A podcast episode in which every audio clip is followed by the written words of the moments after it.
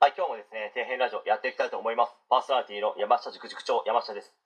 お送りする内容ですね、皆さんも役に立つように頑張っていきたいと思いますので、よろしくお願いします。え今回はですね、自分の住んでいる地域のことも発信してみてはどうでしょうか？という提案について、ちょっと語っていきたいと思うんですけど、まあ、自分の住んでいる地域のことをですね、定期的に発信していると、幅広い年齢層の方々に結構見てもらえるんですよ。例えばですね、自分が知ってる新潟地域のことをですね、発信している人で、まあ、ガタコさんというですね、まあ、30代の OL の方がいるんですけど、1日のですね、PV、まあ、ページビューですね、まあ、ページの閲覧数です。はいくつだと思いますかね。まあ、正直言って驚愕するレベルですね。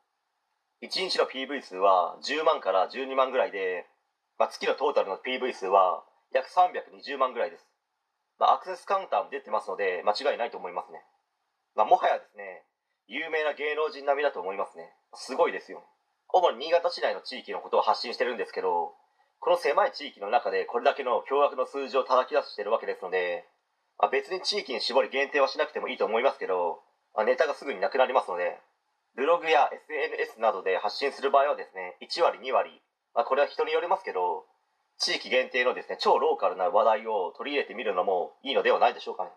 まあ、特にですね、今現在、アクセス数が伸びない、伸び悩んでいるという方は、まあ、ぜひやってみてはどうでしょうかね。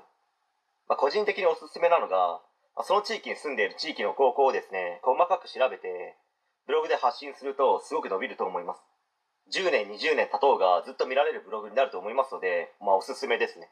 まあ、その他にもですね、その地方にしかない特産品だとか、まあ、観光スポットなどをですね、定期的に発信することによって、まあ、その地域に住んでいる方たちに見られるので、まあ、前述しましたけど、アクセス数が伸びない、伸び悩んでいる方はですね、やってみる価値はあるかと思います。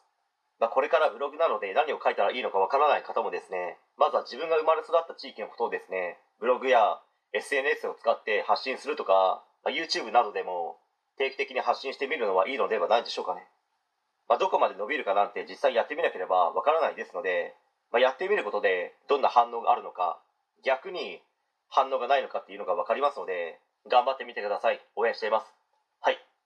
え今回以上になります。ご視聴ありがとうございました。できましたらチャンネル登録の方よろしくお願いします。